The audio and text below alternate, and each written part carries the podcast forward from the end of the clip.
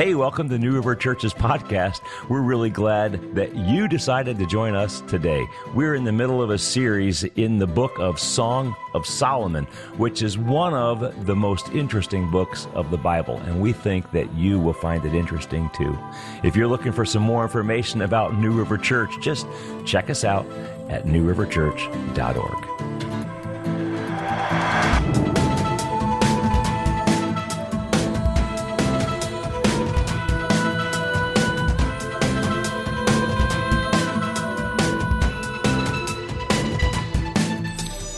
Morning, turn in your Bibles to the Song of Songs, right in the middle of your Bible, the Song of Songs, chapter two, and we're going to start with verse fourteen, and then we're actually going to be going all the way to the end of chapter five today, so we're covering quite a bit of ground, but uh, we're not going to be reading the whole thing, so it's important if you have your Bibles open to be able to follow along as I cherry pick and go through the text, okay? Um, I'll start with this statement. You know, it's easier to be fully committed to Jesus than it is to be halfway committed to Jesus. One person said it, I can't remember who, said that the whole cross is easier to carry than half the cross. It's the reason why many church people struggle in the Christian life, because they're trying to live like the world and look like Jesus, and that doesn't work very well. We're, the Christian life is not meant to be lived halfway. It needs to be lived all the way. I'm either all in or I'm all out. I'm either hot or I'm cold, as Scripture says. And this morning, we're going to talk about like that dynamic in our relationship with Jesus, because that's frightening. I don't want to go all in. I mean, I, I want to, but at the same time, I don't want to, because I'm scared, and there's a fear factor that takes place in our walk with Christ, and that really does inhibit us from going deeper.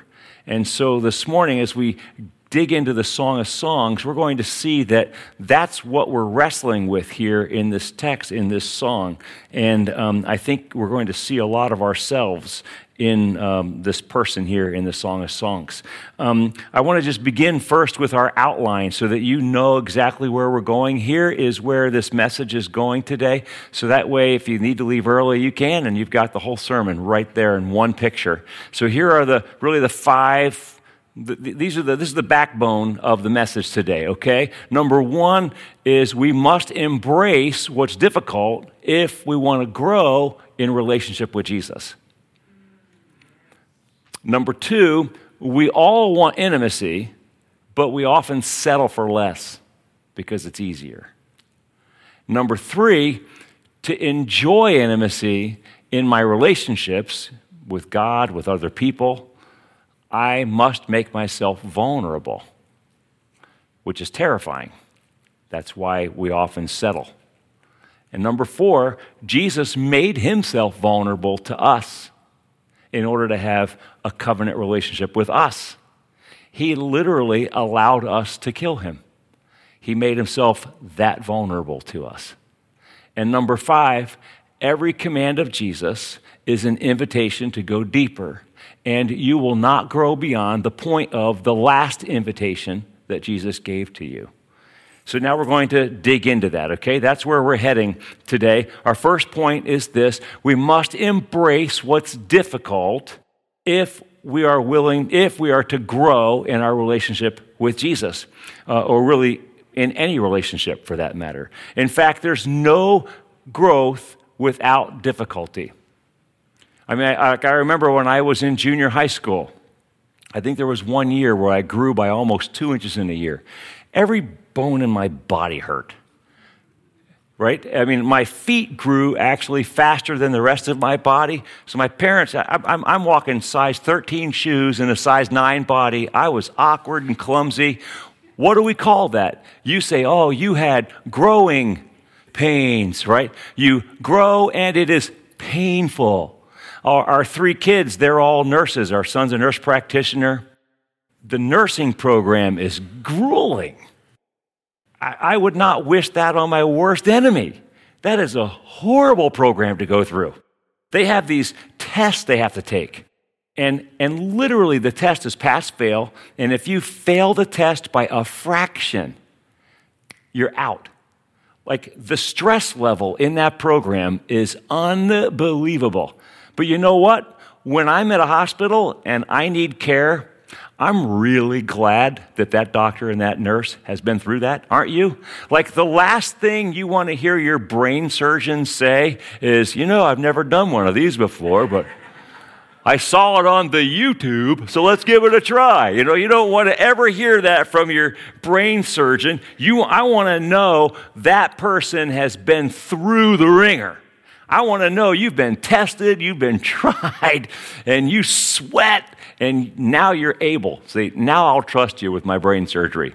Maybe, right? So what's the point? The point is there's no growth without struggle. And this is what we see happening in ancient Israel's experience. And one of the things I've really enjoyed about this study in the Song of Songs is that the Song of Songs mirrors the journey of Israel as much as it mirrors our own spiritual journey. So we see ourselves in this process, and I love it. But in ancient Israel, we noted last week, Exodus chapter three, verses seven and eight, that God sees them enslaved in Egypt, and they're crying out for help. And we read that God says these wonderful words to Moses, I have seen their misery, I have heard their cries, I am concerned, and I am coming to rescue. Oh, those are beautiful, powerful words, aren't they? And Israel felt the same way too. They loved it. Here's at the end of Exodus chapter four, verse thirty, Moses takes that message to the elders of Israel. And he tells it to them, and here's how they respond. When they heard that the Lord was concerned about them and had seen their misery, they bowed down and worshiped. Of course they did. That's how we respond when you hear news like this. God is concerned for me.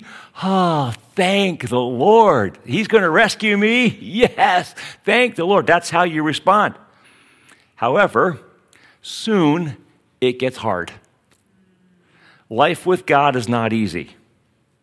And you know, if you're familiar with the story of ancient Israel, Pharaoh finds out about God's desire to set the people free, and Pharaoh does not like losing his workforce. And so Pharaoh takes all the straw, and he says, you need to find your own straw to make your bricks, doesn't he? And how do the Israelites respond to that challenge? They track down Moses. They grabbed him by the scruff of the neck. And in Exodus chapter five, verse twenty-one, they say, may the Lord look on you and judge you. You have made us a stench to Pharaoh. Moses, what did you do to us? We were just fine as slaves making our bricks. And you came along and messed it all up. Moses takes his complaint up the chain of command, goes directly to God himself, and this is what Moses tells God in Exodus five, twenty-two and twenty-three. Moses says, Lord, why have you brought trouble on this people? Is this why you sent me? You have not rescued your people at all. I love that. Can you see Moses scratching his head like, God, this does not look like a rescue right here. Like, like I imagine this going differently than the way this is going right now. You know, God, why are things getting worse? They're not getting better. See, here's the deal. The same is true in our relationship with Jesus. We might, we might not be making bricks, but it's not long in your journey with Jesus until trouble hits the fan and you begin to wonder, is this what it means to be a Christian? I don't remember signing up for this. See, I, I remember signing up for the love, joy, peace, forgiveness, and freedom part. I don't remember signing up for this, right? Coming to Jesus is a dream come true. But here's the deal. When Jesus forgave you, that's the first step. From his perspective, forgiving you is the first step in your relationship. It's a means to an end, and it's not the end in itself. Jesus forgives you because he wants to have an intimate relationship with you. That's where he's going. He wants you to know him and him to know you. So forgiving you is actually not the goal. Jesus forgiving you is a means to the goal. But can I be honest? Most of the time, I really don't want any more than forgiveness. Like most of the time, I'm, I'm just content to have fire insurance, you know, and I come to Jesus like a consumer. And like I treat Jesus like a Walmart. I need freedom and I need forgiveness, and Jesus offers it. And I take it, thank you very much, and I go on my merry way. But Jesus is interested in a covenant. He wants more than that. He forgave you in order to have more than that. Does this make sense? And, however, that's difficult. Because knowing Jesus as my Savior and receiving his forgiveness, well, that costs me nothing. But to have a covenant with Jesus, well, that's going to cost me everything. Eventually, it's a slow process, isn't it? And and this is the point. This is comes to the second point, right? We it's hard, and so we often settle for less. We all want intimacy. We want covenant. We want a friendship that's truly heart to heart, but we often settle for less because that's easier. And this tension is actually what we see happening in the Song of Songs through chapter two, three, four, and five. Um, remember uh, last week, we said uh, that, you know, we began with the cry for a kiss and the cry for Jesus to take us away with him, and he does, and this is great. And so last week we've just begun this relationship, and oh, it's great. But now, now we discover that there is more that Jesus wants. And remember, we're studying this allegorically, and so the, the man in the song represents Jesus, the woman in the song represents believers, represents us. Okay, and and last week we begin with this, and now and now we think, oh, that's going to be life is wonderful. The it it the Song of Songs looks a lot like a chick flick. It follows sort of the same kind of plot line. Like, you know how chick flicks go? They have the same formula, don't they? And I'm almost ashamed to say that I know it. I've seen enough of them to know that the formula goes like this: you have you have beautiful couple who falls in love. And then things are going great. They're having fun. It's beautiful. And then they always hit a snag, don't they? Always. There, there comes a point about two-thirds into the movie where love gets hard, and you think, oh, it'd be so great if love just wasn't so hard.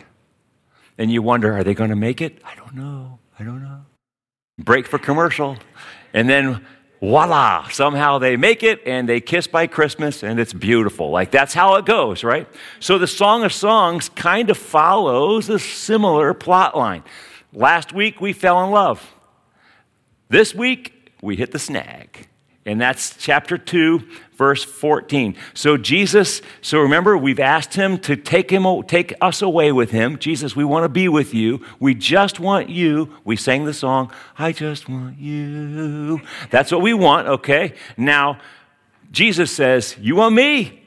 Perfect. I want you. Let's go. Verse fourteen, chapter two. Jesus is speaking to us, and he says, my dove, in the clefts of the rock, in the hiding places on the mountainside, show me your face. Let me hear your voice, for your voice is sweet, and your face is lovely. Catch for us the foxes, the little foxes that ruin the vineyards, our vineyards that are in bloom. So Jesus calls to us like a dove hidden in the cleft of a mountainside. So Jesus, so you and I are this timid, shy dove hiding in the cleft of a rock. And Jesus is calling to us, show me your face. Let me hear your voice. I, I want to get close to you, see? And we're timid about that. And Jesus says, catch for us the foxes. You know, foxes, they're a, they're a, They're known for being crafty and cunning. They're not obvious. And that's the idea. There are things in our relationship with Jesus that are not obvious, but they're getting in the way of intimacy. And Jesus is like, let's let's catch those. And we're saying, mm, mm, we're, we're hesitant, see? And so here's a question I, I want to dare you to ask Jesus this morning. Would you accept the dare? Here's the dare. It's this. Jesus, what's standing in the way of you and me getting closer? Because I'm willing to get rid of it. Because you are all I want, and I do not want any barriers in the way. Are you willing to ask Jesus that question? Lord, what is standing in the way of you and me getting closer together? Wait for it. He'll answer that question. And here's how the woman responds in the song, verses sixteen and seventeen. She says, "My beloved is mine, and I am his. He browses among the lilies until the day breaks and the shadows flee. Turn, my beloved, and be like a gazelle or like a young stag on the rugged hills." Now, at first, this verse looks like she wants him to come to her. And in English, it's a little bit challenging. Uh, we miss two things in our English translation that are important to really understanding what she's saying to him. And the first one is the word turn. The word turn in Hebrew means turn away. It's it's not just turn, it's turn away. So um, she's actually asking him to go away, not come towards, see? And she says, be like a gazelle or like a, a, a deer. In other words, scamper along, okay? I mean, hey, thank you, Jesus. I'm glad that I'm yours and you're mine. I'm really thankful to know that. But that's all the further I want to go. So turn away, Lord, turn away.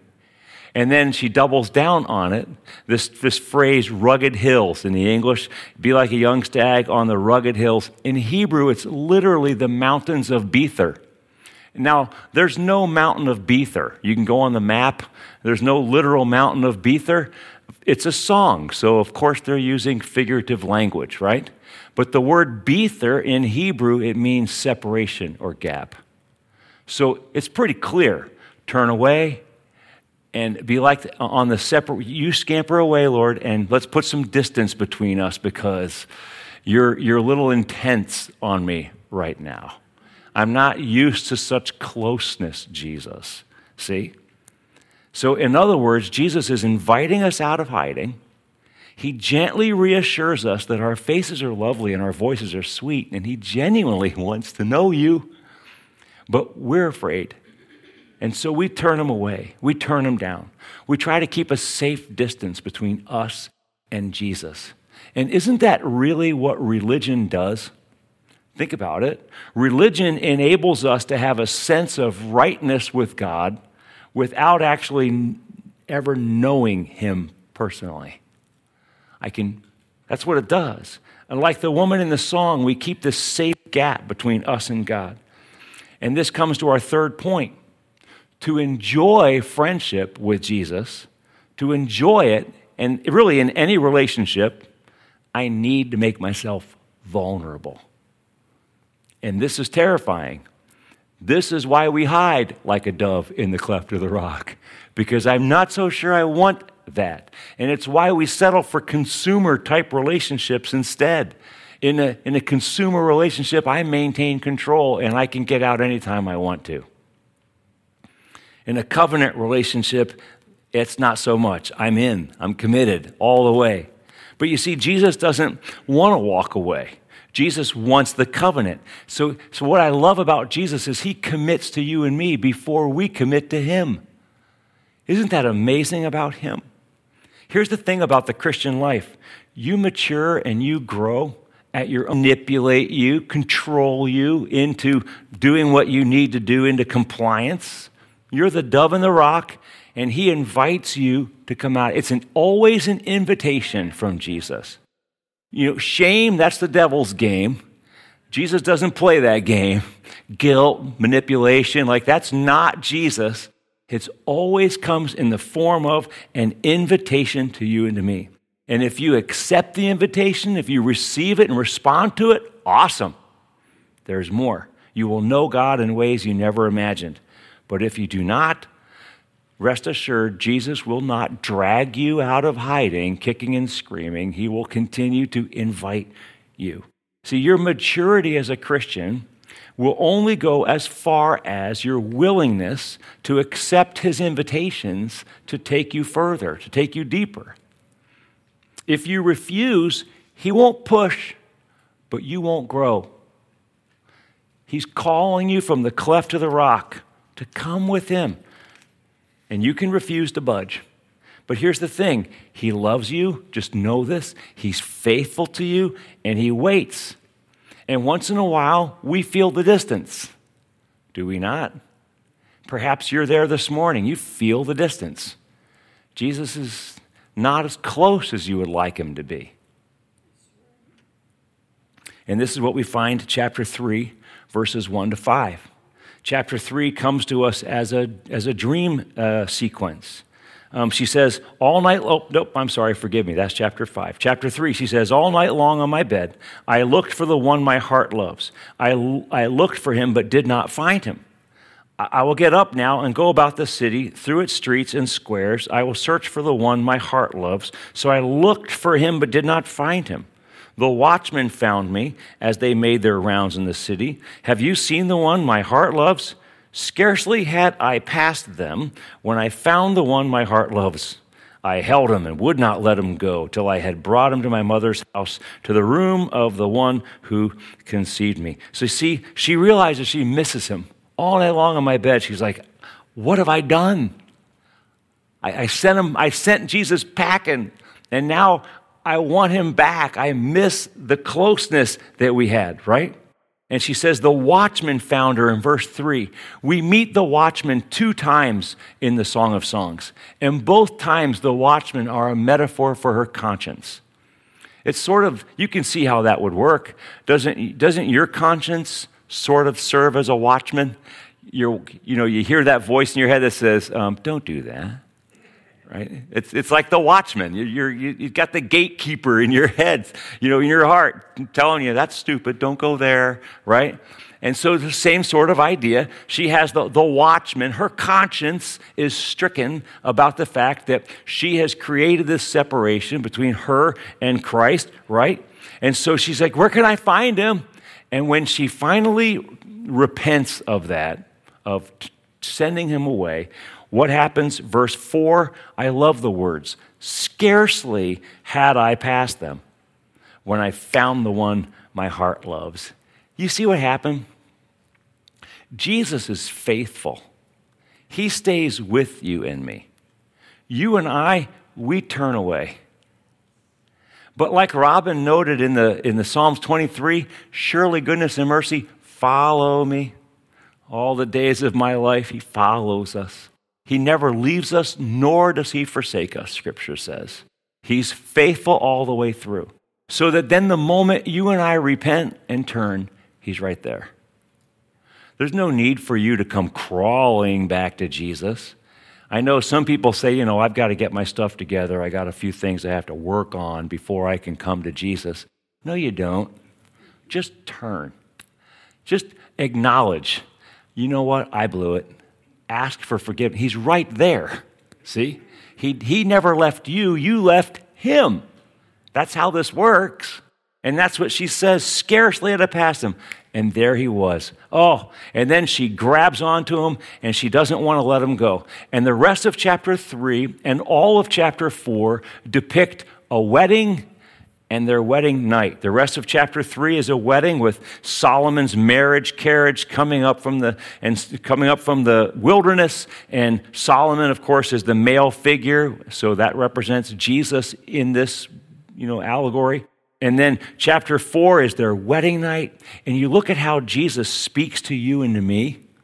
How beautiful you are, my darling. Oh, how beautiful.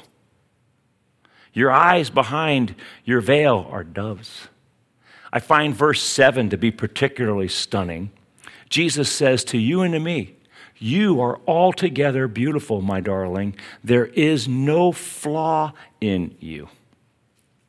No flaw, but weren't we the ones that were just hiding in the cleft of the rock and sent Jesus away? And now Jesus looks at you and he says, there's no flaw. You're flawless. His grace and his mercy is absolutely stunning, right? Because like I, I look at myself, I see the flaws. Amen. Don't you? I mean, my goodness, they're all over the place. Jesus, that's not obvious to you? No. When he sees us, he sees us through the eyes of the sacrifice that he made for us on the cross. See, I see no flaw in you, right? It's beautiful. I'm forever amazed at his ability to restore and to put together the broken pieces of my life, making them better than before. Jesus, his grace, he knows how flaky you and I can be, and yet he loves us anyway. He's the rock. You and I are flaky, and he's steady with us all the time. He knows all the ways in which you will fail him in the future, and he still has committed himself to you. Can you think of anyone else in your life that does that?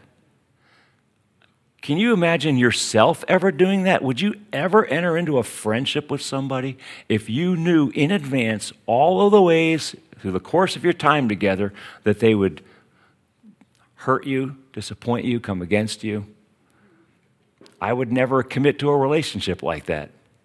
And yet that's exactly the kind of relationship that Jesus has committed to with you and me, knowing all the ways that we will fail. And he still looks at you and says, you're flawless, even though he knows, even though we know how flawed we are. But you know, his invitation goes deeper. It doesn't stop right here. He never stops inviting us to go deeper. And that's what we see as we come into chapter five. So come into chapter five, and this is actually a dream sequence, as I said a moment ago. And we start with verse um, verse two. She says, I slept, but my heart was awake. Listen, my beloved is knocking. So she hears Jesus knocking on the door of her heart. And Jesus is saying these words, open to me, my sister, my darling, my dove, my flawless one. Open to me. So he's coming again and he's asking, open up. It's a similar sort of idea. In the last, in chapter two, we're the dove hiding in the cleft of the rock and Jesus is wooing us out. And now in chapter five, Jesus is knocking on the door of our hearts. He's just changing the metaphor, but he's asking for the same thing. Let's, let's go deeper. Open up to me, he says. And well, we don't respond so well. Verse three, she says, I have taken off my robe. Must I put it on again? I've washed my feet. Must I soil them again? Now, in this context, reading it allegorically, the robe and the washing of feet represent the righteousness that's ours as Christians who have been forgiven by Christ. So when she says that she's taken off her robe, she's saying, you know, I've, I already have your forgiveness, and I appreciate that. I, I've already, you've already washed my feet. You've cleansed me, and I am so thankful for that. I'm resting in that, but I, I don't really feel a need to go any further. In chapter five, verse four, Jesus continues, and I think this is interesting because you know our relationship with Jesus, we've we've already gone through the wedding. We've made a commitment to one another at some at this point, right? And so Jesus has really the permission to continue to pursue and to continue knocking. Verse verse four, it says, my beloved thrust his hand through the latch opening, and my heart began to pound for him. So Jesus takes it a little bit, a step further, a little more forcefully, if you will. And Jesus does this in our life. You know, if he invites you, and then you say no, you're distracted, you're just not paying attention. And then sometimes Jesus turns up the volume a little bit, doesn't he? I mean, he's, if, if he can't get your attention this way, well, he'll get your attention that way. And if he can't get your attention that way, well, maybe we'll go this way. Jesus is constantly doing that in your life and mine. And we see that depicted here. And I, and I love what he does in verse five. She finally responds to him. I open up the door for my beloved, and my hands dripped with myrrh, my fingers with flowing myrrh on the handles of the bowl. You know, myrrh um, is a burial spice. Uh, the Bible tells us actually Jesus, when he was buried, they used myrrh to anoint his dead body in the grave. So it's a burial spice. Myrrh is a picture of Jesus' death for us. And it's as if Jesus is saying, you know, I have died for you. I have given my all to you. I've given everything I have to you. Now, when you're ready to, to come away with me, I'm waiting for you. See, he hasn't, he's done it all. Literally, he's waiting for you and me to respond. And the myrrh on the door handle represents that. And here's the fourth point. Jesus made himself vulnerable to us. So he's literally allowed us to kill him. He's dying to know us, right?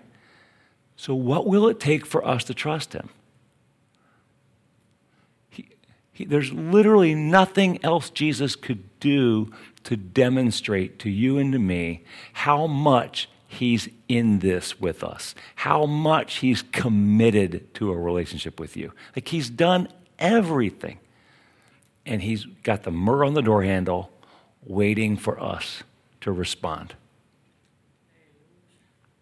So what do I do? How do I overcome my fear, my trepidation, in order to trust Jesus? How do I do this? Well, that's the rest, the end of chapter five. The way that I do that is this. I reflect, I meditate on the goodness, the wonder, the majesty of who Jesus is. And that inspires me to trust him. But see, this is the problem. Ever since Adam and Eve sinned in the garden, like from the very first sin, the devil's always about casting a shadow of doubt over God's character in our lives. He did that in the garden, didn't he, with Eve? Did God really say that you can't do that with the fruit? Did you really say you would die? See, it's it's it's subtle, but it's enough to just undermine, just question the goodness of God, you see? And so the same thing's happening with you and me when we hesitate to trust. We, we don't we hesitate to trust because I, I'm not sure he's totally good. And so how do I combat that? Well, the only way to do it is to reflect upon his goodness and to and to let that sink its way into my heart. The more that I know how good he is, the more willing I am to trust him. And this is what she does at the end of chapter five. I love how it works. In verse nine, her friends ask her, friends ask her, how is your beloved better than others, most beautiful of women? So they're like, oh, what's so special about that guy? That's the question. And she says, let me tell you what's special about that guy. And then verses ten through sixteen, she lays it out. Now, I'd like to read it for us from the Passion Translation. Um, here's what I like about the Passion Translation is they've translated the, the concepts from Hebrew into English. They haven't translated the literal words, right? So you and I sometimes get lost in the imagery because we're like, well, what are the, what's the, you know, what's the dove in the cleft of the rock? I don't get the dove thing, right? So the imagery is confusing for us. And so what these guys have done is they've attempted to take the meaning of the imagery and put that into English, and that's your text. So I really like it because it just flows, okay? So I, I've got the words for you on the screen too, but I'll read them from here. But this is from the Passion Translation. These are your words to Jesus. Can you picture yourself saying these things to Jesus or saying these things about him? I can tell you that if you meditate on this, that this will strengthen you and give you the courage to trust him. Look at what she says about him. He alone is my beloved. He shines in dazzling splendor, yet is still so approachable. Without equal, as he stands above all others, outstanding among ten thousand. The way he leads me is divine. His leadership so pure and dignified as he wears his crown of gold. Upon this crown are letters of black written on a background of glory. He sees everything with pure understanding. How beautiful his insights, without distortion. His eyes rest upon the fullness of the river of revelation flowing so clean and pure. Looking at his gentle face, I see such fullness of emotion. Like a lovely garden where fragrant spices grow, what a man. No one speaks words so anointed as this one, words that both pierce and heal, words like lilies dripping with myrrh. See how his hands hold unlimited power, but he never uses it in anger, for he is always holy, displaying his glory. His innermost place is a work of art, so beautiful and bright. How magnificent and noble is this one, covered in majesty. He's steadfast in all he does. His ways are the ways of righteousness, based on truth and holiness. None can rival him, but all will be amazed by him. Most sweet are his kisses, even his whispers of love. He is delightful in every way and perfect from every viewpoint. If you ask me why I love him so, O brides-to-be, it's because there is none like him to me. Everything about him fills me with holy desire. And now he is my beloved, my friend forever. What I love about this is this gives me words to say to Jesus. I mean, do any of you ever talk to God? Is this how your prayer time goes? Yeah, mine neither, usually, right? But that's what I love about this. Um, in, in the fall, Robin and I are going to take us through the Psalms, and the Psalms are our words to God. The rest of the Bible is God's word to us. The book of Psalms are our words to God. They give voice to the to the emotions and thoughts in our hearts that maybe we can't express always so well, and that's what's awesome about the Psalms. This the same is true with the Song of Songs. When you when you read this, this gives some words, some language, right, for you to be able to express your feelings about Jesus. And I say, you read this over and over and over again. Say this about Jesus, like speak this in prayer to him. Reflect on how magnificent and noble and majestic and steadfast and holy and truthful, and you know, meditate on these things about Jesus. You will find it easier and easier to trust him with everything. It's just the way that that works. The phrase from verse sixteen um, is an interesting little phrase. In, in, in uh, our N I V Bibles, verse sixteen says, his mouth is sweetness itself. He is altogether lovely. This is my beloved. This is my friend, daughters of Jerusalem. He's altogether lovely. That phrase, altogether lovely, in Hebrew is an interesting little word. It means it's the word Mahamadim. And in Hebrew, whenever you see I am at the end of a word, it almost always means that it's plural. So Mahamadim is a plural word, and the word is desires, not desire. Jesus is not my desire, but Jesus is my desires. In other words, all of my desires are met in him. That's what it's saying. I, I love that. He's altogether lovely. He's not just like lovely in one way, and that satisfies this part of me, but he's altogether lovely, satisfying everything that I've ever looked for. Jesus is literally the one that our hearts long for. Every other longing is an echo of this one, and all of our desires are fulfilled in him ultimately. So why would I want to be content with a consumer kind of relationship with Jesus, where the only thing he does is forgive me of my sins and I move on my merry way? Why would I just want that? Why would I settle for that when I could have a covenant with him where I am his and he is mine? Try to try to wrap your mind around that. You, you and me, having such a relationship with the creator of the universe. It's absolutely stunning. Go deeper, go for covenant, right? That's what Jesus wants. That's what he's dying to have with us. But you're afraid. I'm afraid. I get it. So can I ask you, um, from what you know of Jesus so far, do you trust him? I know you don't know everything, nor do I. I don't have all my questions answered about Jesus. So that's why we start here, like what you know of Jesus so far, do you trust it? Because that's where we begin, you see. At the heart of our Bibles, that's why we have the Song of Songs. Because at the heart of our Bibles, we find the heartbeat of God, and we discover that it's beating for us.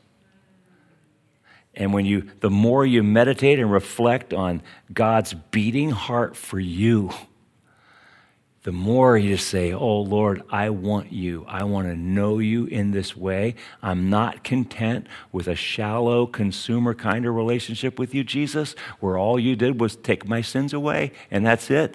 But Jesus, I want more. I want everything. I want to know you intimately, and I want you to know me intimately. I trust you, Jesus, wholeheartedly trust you.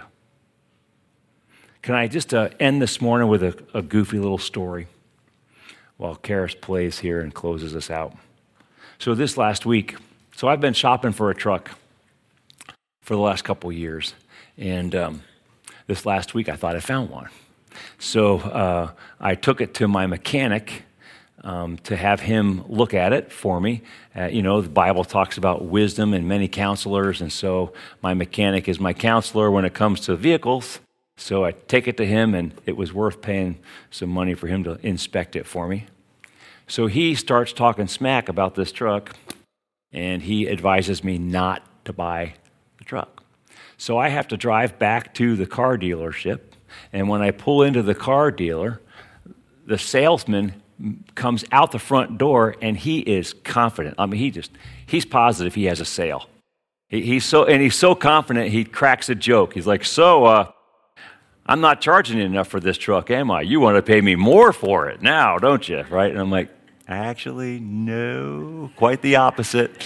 I handed him the keys. I said, I don't want this truck. Can I tell you that I felt bad? Like there was something in me that felt like I was breaking up. There's something in me that felt like I was letting him down, like I was, you know, disappointing him. And and I, and it really bothered me. It actually bothered, like I I was even tempted to go back and buy the truck just because I felt bad. Now you got to ask, how sick is that, right? What is wrong with me that I'm actually thinking those kinds of thoughts? So then the next day I'm talking to Robin about it, and Robin had an insight that was just brilliant. He said this. He said, the reason why you feel this way is because in this relationship, you're a consumer, but you want covenant. And he, and he's right. You know, it's a consumer. This is a consumer relationship. I want a truck. You have a truck. I don't want that one. That's all the deeper our friendship goes. But there's something inside of me that wants more. And I feel like, oh, I have this connection, and now we're best friends, you know? And we're not. But the, the truth is, that longing for covenant is inside of every one of you. Every one of us have that. And God created us with that. And He's the only one who can meet that ultimately. Because we were created for Him. See? For Him. And we'll never be at home until we're with Him in covenant relationship. And as long as we're apart from Him, we will keep searching for that in all kinds of weird ways, some ways harmful, toxic. You know? I... I don't need to be friends with a used car salesman. I have the God of the universe. See? But here's the deal. As we've said, that's risky. It's frightening. Especially when I consider that God has done everything that He's done to have that with me. And I think He does that, and He's done that in advance. It, God, God's a little intense, wouldn't you agree? God's like, you know what? I love you so much. I'm going to die for you right now. Okay, let's do it. And he, before before you're even here, He does that. You think, God's that's a little um, intense.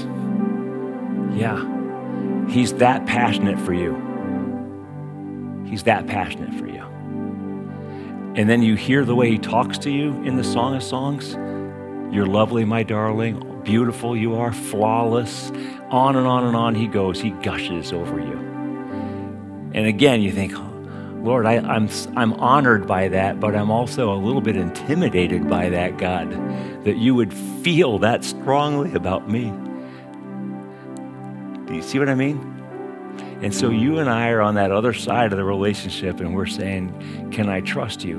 I, I need you, I want you, but can I, can I, I don't know if I can do this.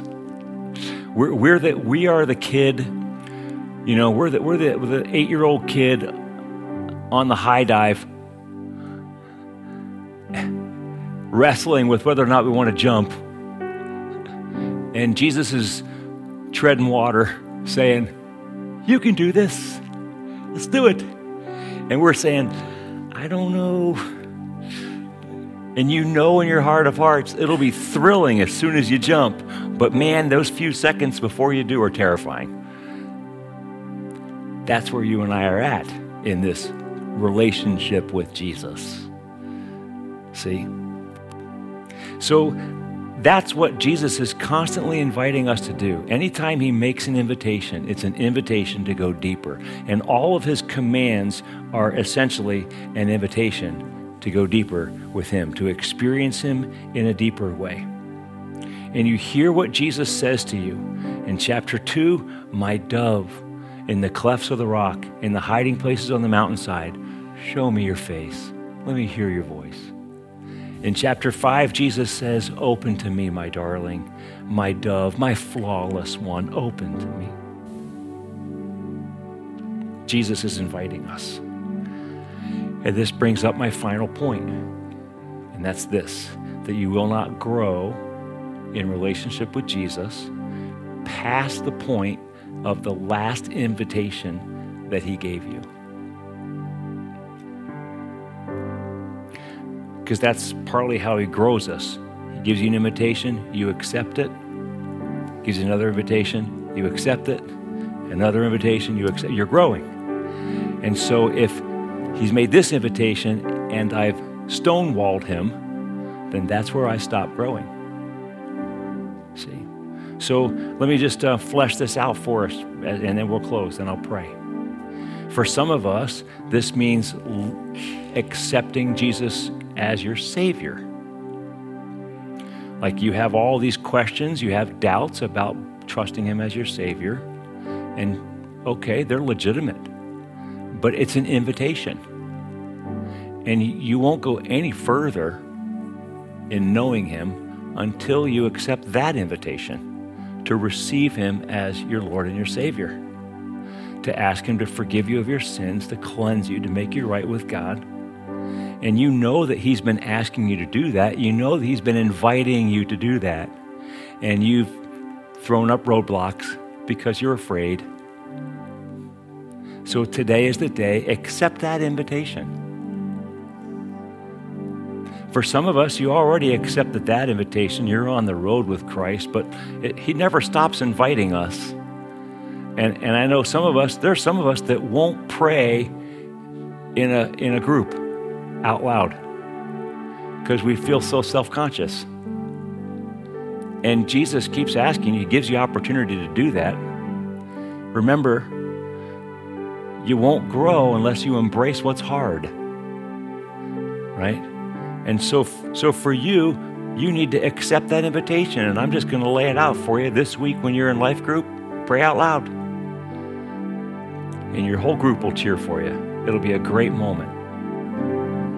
You know, maybe maybe it's tithing. I know people that wrestle with that for a long time before they actually do it. It's an invitation that Jesus makes. You're going to trust me. When you trust me, you'll see me provide in crazy ways. And we wrestle with it. Maybe that's maybe that's where some of you are. Take the step. You know, maybe it's, I mean, you name it. Maybe it's breaking up with a, ending a dating relationship that's just not a good one. And that's hard. You think, God, I can't imagine doing that. And Jesus says, yeah, but you know that's not good for you, that one. I've got someone better for you. and you're having a hard time trusting that, see, accept his invitation. Take his invitation, and you will see him provide. You will see him work. You see how that works? So now I'm just asking you, what invitation is it? Where, what is the last invitation that Jesus has made to you? And what's stopping you today from accepting it? Because today, I'm here to tell you that if you will accept that invitation, that will open up a door for you to begin experiencing Christ in ways that you did not know were possible before. That's how it works in the Christian life.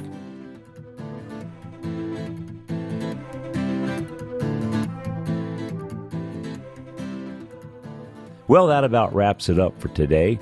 We hope that today's message was a blessing to you. If you're looking for more information about New River Church, just check us out at new river church dot org.